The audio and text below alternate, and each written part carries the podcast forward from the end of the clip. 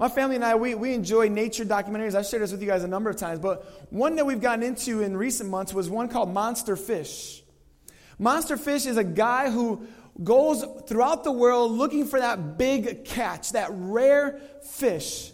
And what's so fun about it is you understand fishing, you understand the, the, the tact and skill that's needed in the art of catching these, these monsters, these beautiful, enormous, and rare fish. And this guy in Monster Fish, he realizes he had to have the right bait to catch a fish. You've got to have uh, the, right, the right rod. You've got to be at the right place at the right time, at the right time of the year. Some fish are more prominent during the days and others in evenings, some during spawning, some during low tide, high tide. It just all depends. And as you watch this show, you, you, you, hear him talking about the fish he's trying to catch, and you get excited about it. Like, man, I want to see this thing. I, I want to see how big it is. I want to see its teeth. And there'll be times in certain episodes where he's out in a boat in the like Amazon, you know, rainforest there in the river, and he's, he's got this, this large monster fish on his, on his line. He's trying to reel it in, and you see this thing bending, and he's, he's trying to be real careful. But every so often, as he's giving it a pull, just trying to reel it in, the line will break. And he is just so defeated. He's like, that was it. That was the one we were looking for. And he's just dejected. He's like, everything lined up perfectly, but at the end, it just didn't work out. You know, when I look at that man and his experience, I can't help but think that many of us feel that way about life. We think that we have put everything in order for it to line up perfectly. Maybe you went to the school of your choice. Maybe you grinded it out at work and you got that promotion. Maybe you were the first homeowner in your family history. Maybe you did things right, trying to honor God with your life in your singleness. Maybe you have uh, used your money wisely, whatever it is, but perhaps at the end of the day, you have felt like it didn't pan out the way you anticipated it would.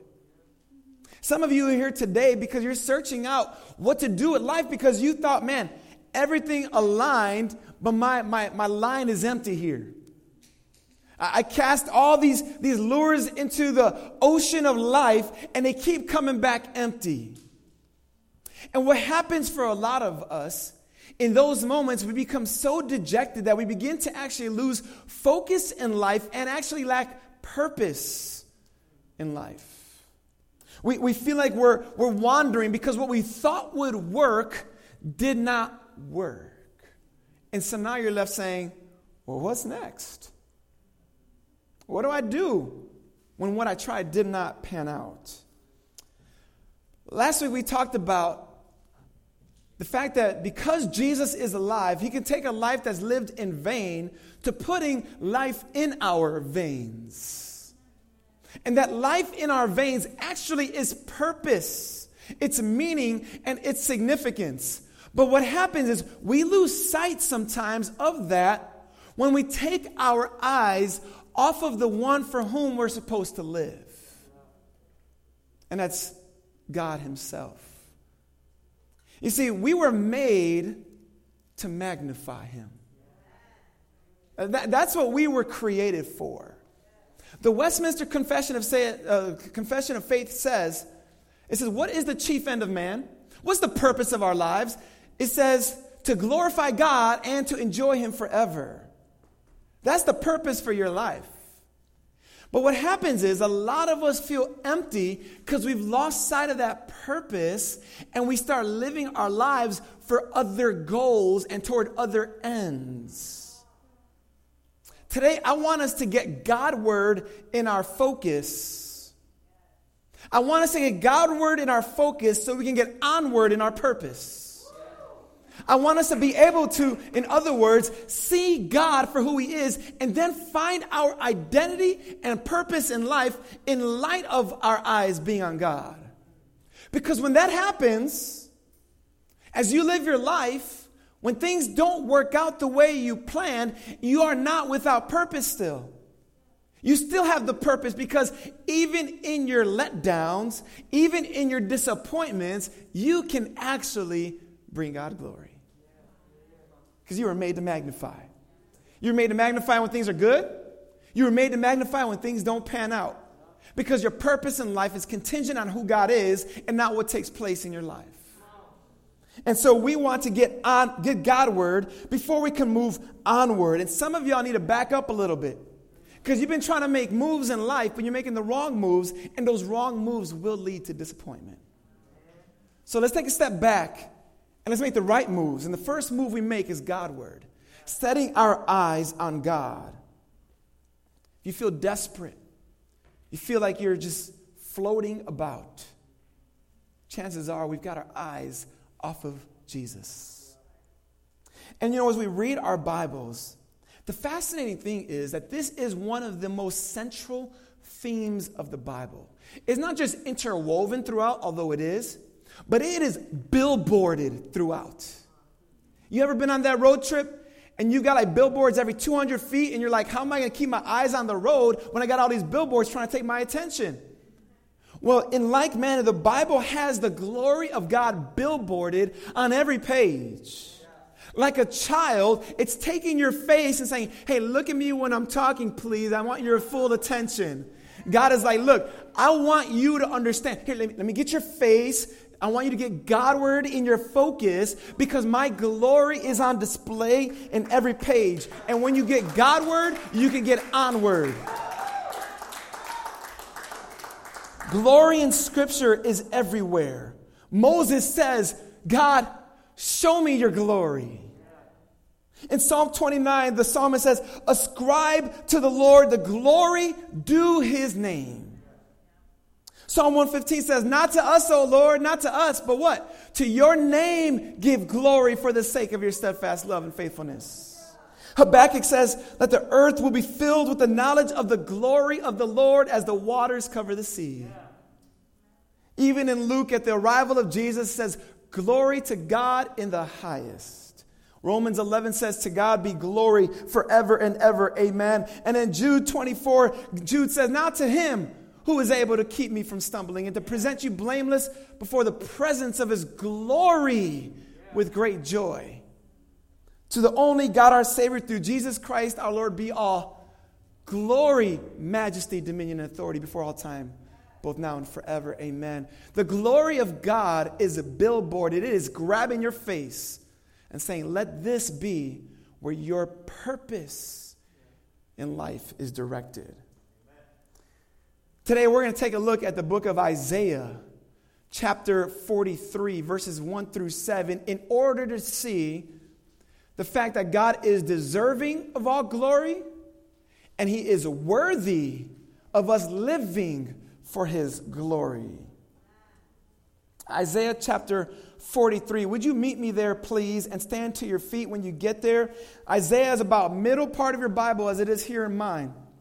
And we're going to be on Isaiah chapter 43. This passage has become one of my favorites, as it's become one of our family's favorites over the past three years. Isaiah the prophet says this But now, thus says the Lord, He who created you, O Jacob, he who formed you, O Israel, fear not, for I have redeemed you. I have called you by name. You are mine. When you pass through the waters, I will be with you. And through the rivers, they shall not overwhelm you. When you walk through fire, you shall not be burned, and the flames shall not consume you. Why? For I am the Lord your God, the Holy One of Israel, your Savior. I give Egypt as your ransom, Cush and Seba in exchange for you, because you are precious in my eyes and honored, and I love you. I give men in return for you, peoples in exchange for your life. Fear not, for I am with you. I will bring your offspring from the east, and from the west I will gather you. I will say to the north, Give up and to the south, do not withhold. Bring my sons from afar and my daughters from the ends of the earth. Everyone, can you say everyone? Everyone, everyone who is called by my name, whom I created for my glory, whom I formed and made. This is God's word. You may take a seat, church. Before we talk about the fact that we were made to magnify God's glory, let me establish first that God is alone deserving of glory and is glorious. God alone is deserving of glory and praise. This word glory is a fascinating word, the one we see there in verse 7. We also see it in 42, verse 8. The word glory comes from a Hebrew word kabod. Can you say kabod? Kabod is a Hebrew word that means weighty or heavy. It is literally used to measure the weights of certain items. One such thing was Absalom, King David's son, Absalom's hair was weighed. And that dude had some locks. It's also speak of individuals. It, it is to speak of the weight of things or people, heaviness. But that word weighty or heavy kabod is also used then figuratively to speak of things that are heavy in their circumstances, things that are of magnitude, that this is a weighty thing. We speak of weighty moments, so that was a heavy conversation. And as that word is used literally and figuratively, it has become to be used of God's character and who He is. But it's not a far leap because God Himself is weighty in His character. He, he is of magnitude in His person, He is heavy in His being. And this is why when God's glory shines, people respond. It demands respect. It demands honor. God is glorious, and He alone is glorious and weighty and heavy like that. He has kabod. In Isaiah 42, verse 8, the few verses before what I just read, God says this He says, I am the Lord, that is my name. My glory I give to no other, my pra- nor my praise to carved idols. So God is like, I'm the only one who is glorious, and I don't share that. There aren't others who have equal claim to that title. I alone possess the weightiness of majesty. That's who I am, God says. And specifically, he's like, and so don't go after carved idols because they don't have glory. I don't give a peace of mind to them. In fact, in the book of Isaiah, Isaiah's got a thing with like mocking idols.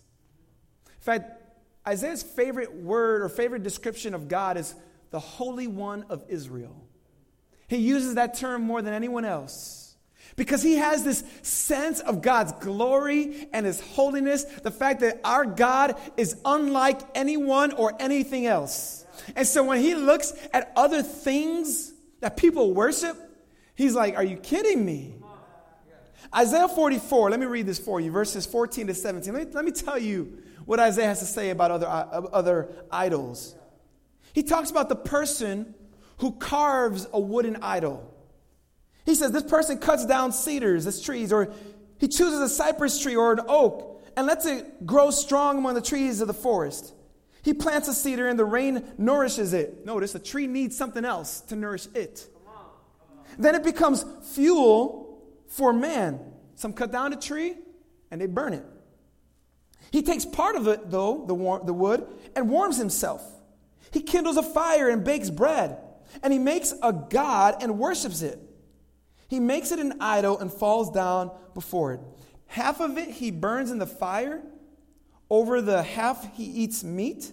He roasts it and satisfies it. He also warms himself and says, Aha, I am warm. I have seen the fire. And with the rest of it, he makes into a god and falls down to it and worships it and asks it to deliver him. What Isaiah is saying is like, look, when we carve out idols, like literally wooden statues, first of all, the wood comes from a tree, and a tree doesn't grow without rain and sunlight. And so the origin of this idol actually finds its beginnings with something else. And then when you cut down a tree, you use some of the fire to burn wood, and other fire, you, uh, other of the wood, you make an idol and worship it. Isaiah's like, does that make any sense to you? And what Isaiah is calling out is just the foolishness of worshiping something other than God. Now, we might say, man, I, I promise you I've never bowed down to a wooden statue. But that's the thing about idols. We don't just craft them with our hands, we also craft them in our minds. We craft them in our hearts. We work for them. We live to achieve them. Our lives revolve around them. So whether you cut it down with a tree or you wrote it with a check, it's an idol. See, an idol is what takes your attention, the primary focus of your affection and your devotion. Other world religions worship idols. Other, quote, faiths worship something other than the God of the Bible. The faith of Buddhism and Hinduism and Islam and Mormonism and the Jehovah's Witness faith and New Age Spiritism and the list goes on. These are not the God of the Bible that are being worshiped through these faiths. It is not Yahweh, the triune God, Father, Son, and Spirit, that is in focus. But it's not just things like that that we can be tempted to worship, but it also could be things in our lives, like our careers, like your dreams, like your family or education or health or yourself or food. Someone once said that idols can be good things turn into God things, which makes them a bad thing. So just because it's a good thing inherently doesn't mean you can't make it into an idol. I can make my children into an idol. I can make my calling as a pastor into an idol. How about this? I can make you into my idol. Because if it's my fear to lose you, then I'm no longer fearing God. If it's my fear to, to just always bubble wrap my children, then I'm not going to ha- hold them open handed to God. If my identity is bound up to being a pastor, then I'll never retire. And I want to retire, church, one day. Not from, not from, not from serving God, but. But notice when our identity is bound up in other things, and when we live for other things, those things become the focal point of our lives. And so, no, you may not have cut it down with the tree, but you forged it in your mind. You've devoted your heart to it. And God's like, I don't share my glory with those things. I share my glory with none other, and we can say amen because there is none like our God. Well, that's all context for my text for today. I'll be quick, trust me. So, God's people are here in the book of Isaiah, and they've turned away from this glorious God. It says in Isaiah 42, verses 18 and 20, that they become spiritually deaf spiritually blind, and spiritually dull. They have turned their backs on God and pursued other things which have become idols in their lives. And God hands them over to their desires and they become miserable. See, they were living for a purpose other than the God of eternity, and their, their reel was coming up empty.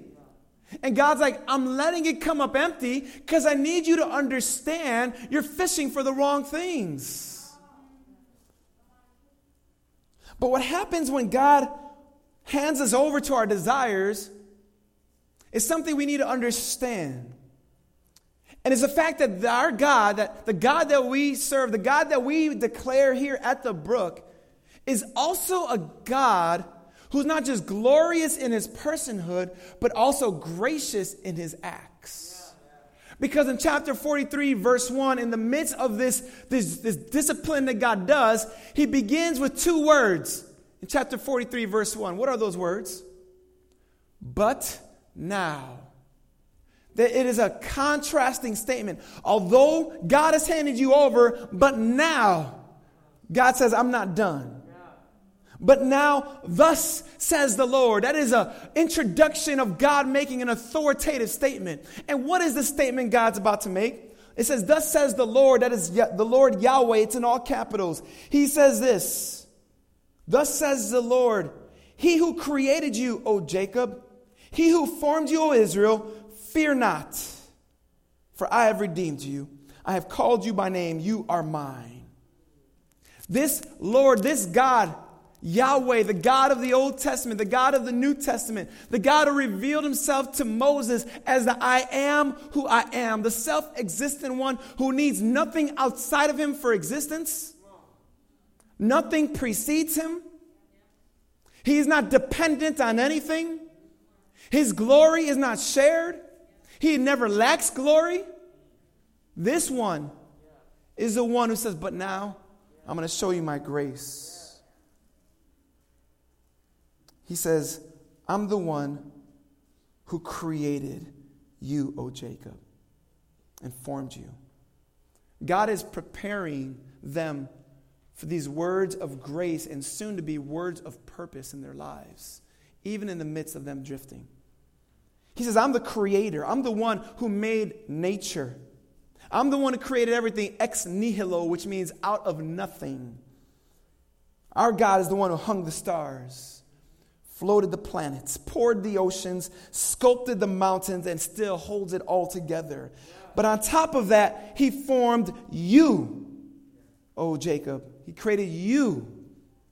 God is the one who created his people, Israel. And by Psalm 139 in application, he created you who is present here today and watching online. He is the creator God who has formed, who has sculpted us and as the ones who are the objects that he has created, he says, therefore, fear not. Don't fear. This is why we get our gaze Godward. Fear not, for I have redeemed you. I have called you by name. God has redeemed us from our sin. He calls us by name because he knows us personally. And then he says this statement of belonging You are mine. So, this God who is glory and other actually becomes personal in our lives. And watch how he says this in verse 3 For I am the Lord your God, the Holy One of Israel, your Savior. He is the one who rescues us. Because you are precious in my eyes and honored, I love you. I just, I, I'm blown away by the tender words of affection our God speaks here. God says, I love you to his people. Even though they were foolish and rebelled, God's like, I love you. He tells them that he will be with them as they go through the waters and the rivers and the fires in verse 2. He's a God who is present. So he is glorious, he is other, but he is also with us. He says, So don't fear. He says it again in verse 5 Fear not, for I'm with you. See, what's so beautiful about our God is in his greatness, he steps into our world.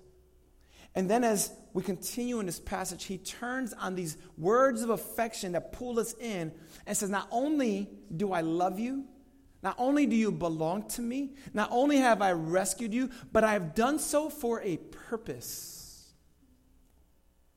And this is what he says in verse 6 I will say to the north, give up. And to the south, do not withhold. Bring my sons from afar and my daughters from the ends of the earth.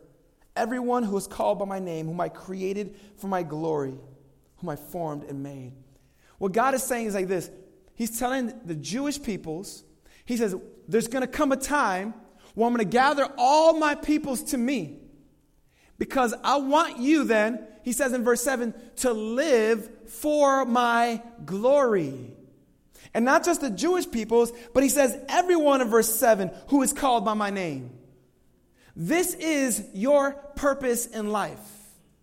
The God who is glorious is also the God who invites you into living for his glory. Now, this is a fascinating statement because what does it mean to live for God's glory? Or what does it mean when the psalmist says, ascribe to the Lord glory? Or to your name give glory? Like, like does God need us to give him glory? Does he lack glory without our words? So why, why, why should we give him glory? Did, did he lose some of it? What we need to understand is not that God is lacking, but he gives us actually the privilege to broadcast and magnify that glory so that people around us can actually see that there is a God who is glorious.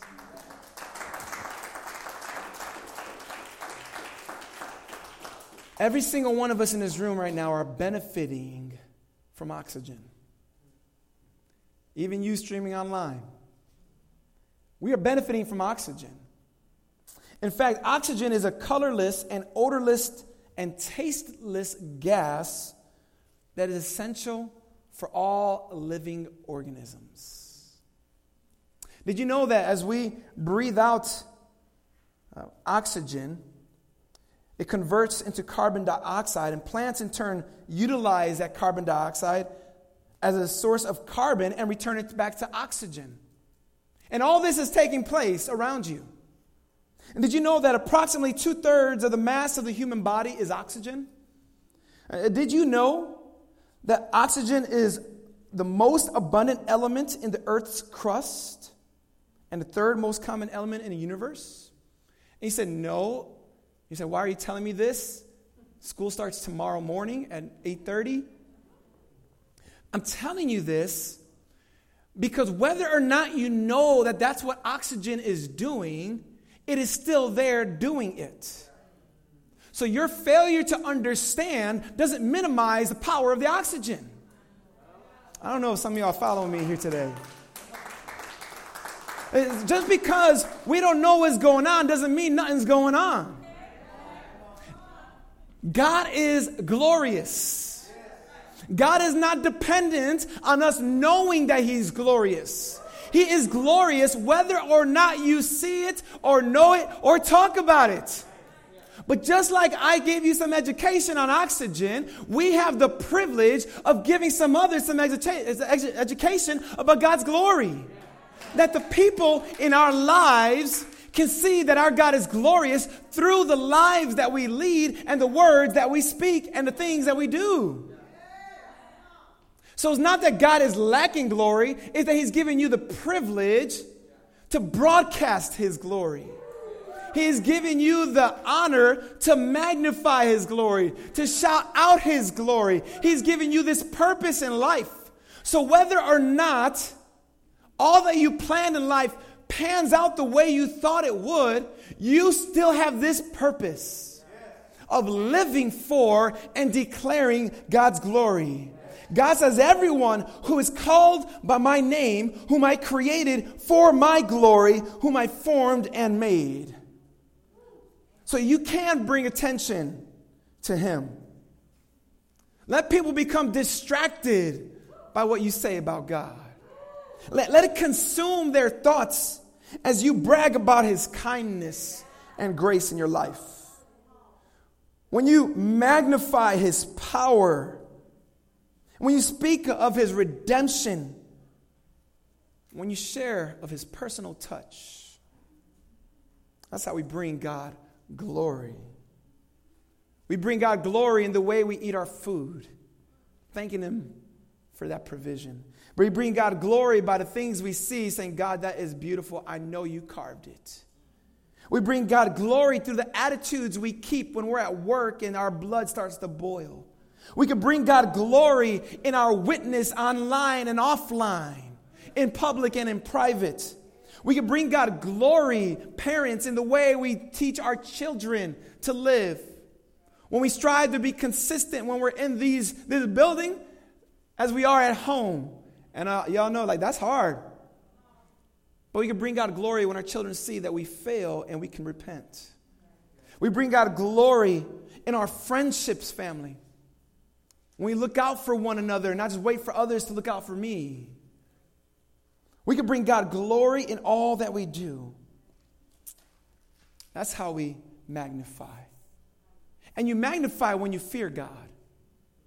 I was talking with my sons about this last night, and this is so cool. They were asking me, like, It's crazy because God says here twice, right? Fear not. Verse, four, verse 1 and verse 5. Don't fear. But Proverbs tells us the fear of the Lord is the beginning of wisdom. So, like, when the Bible's telling me to fear God, and the Bible tells me do not fear.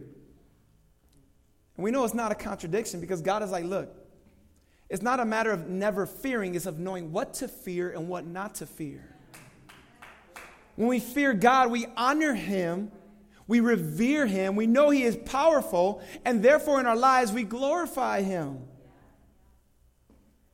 We were made to magnify the glory of God. This is possible because Jesus has defeated sin and death. You have a purpose in your life because of Jesus. I, I, really want that to sink in because I think sometimes we look at other people and say, I want what they have in terms of how life is amounting. And some of these desires aren't necessarily wrong, but don't be mistaken. You are not without purpose, you are not without meaning. You were made to magnify. But what's so dope about our God is that not only is He glorious, but He has chosen to make His glory visible. And He has done so through His Son, Jesus Christ. Jesus perfectly put God's glory on display. John 1:14 says that the word that Jesus that God became flesh and dwelt among us and we have seen his glory. Glory as the only son from the Father, full of grace and truth. This Jesus is the eternal God, and we call you today to put your faith in him. He is the one who actually created and formed you. He is the one who holds the world together according to Hebrews 1. He is the one who calls us, and he knows your name. He is the one who not only said, I love you, but showed that I love you. Romans tells us that God demonstrates his own love toward us in this that while we were still sinners, Christ died for us. He is the one who made the cross, which was an instrument of destruction, into a sign of love and forgiveness. He is the one who showed us the Father, who saves us from our sin and calls us to himself. And because of Jesus, you can go from having life lived in vain to having life in your veins. We know that because God alone is deserving of glory. And we were made to magnify that glory when we surrender to Jesus, who is the visible representation of God's glory. If you come today and you've been fishing, and you want to catch that monster fish of success, of satisfaction, these dreams, but you strive to do so apart from living for God's glory, and you're finding your lure coming up empty time and time again. I want you to know that what your heart longs for is not what your careers and your dreams can give you. What your heart longs for is a Godward focus that can give you an onward purpose. Church, I want us to understand that. No matter what comes our way, that's what we were created for. Because Jesus lives, you can have purpose in your life. Let's pray, church. Almighty God, we want to live for this goal in life. We don't want to strive and pursue things that ultimately don't deliver. And it doesn't mean we don't strive for things, but we strive for them with you as the one that we want to give praise each step of the way. And so, Lord, I pray that that would be what drives us, that we were just eager to be obedient to you, to be faithful in our work, to be gracious and loving friends, to be your church because we want to magnify you. So use us, God, we pray. Use us, O oh Lord, to magnify the glory of your name. In Jesus' name, amen. Let's stand up as we close in this final song. Father God, we come before you, Lord, just thanking you for reminding us that we all have a purpose in your economy, God. Empower us to live for that, God. Empower us our eyes set on you in everything we do. Lord, we need you. We know we do. We're so weak. We're so frail. Thank you for your grace and forgiveness when we fall. And I pray by your strength we'd stand back up. Pray all this in Jesus' name. Amen. Amen. Well, before we dismiss, I want to remind you uh, our Real Community Mission Field training started this week, Thursday. Um, World Relief is going to be it virtually, but make sure if you're part of that mission field to see Pastor Jeremy and Angelica after service. They've got a bag for you to, to prepare you for that. For those going to be doing slam, we'll be right here on, on Thursday. Look, God is paving a way. To, things are falling in place because we know He's going to do something. And don't miss out. Don't say, I wish I was a part of that. Be a part of it. Join in God's work to magnify His glory here in this neighborhood and the people that we reach. Well, with that, I want to give you God's blessing as we dismiss. The Lord your God is with you, and He is mighty to save. He will take great delight in you. He will quiet you with his love, and he will rejoice over you with singing. Go out in God's praise and with his hope and strength and magnify him, church. We'll see you all on Thursday.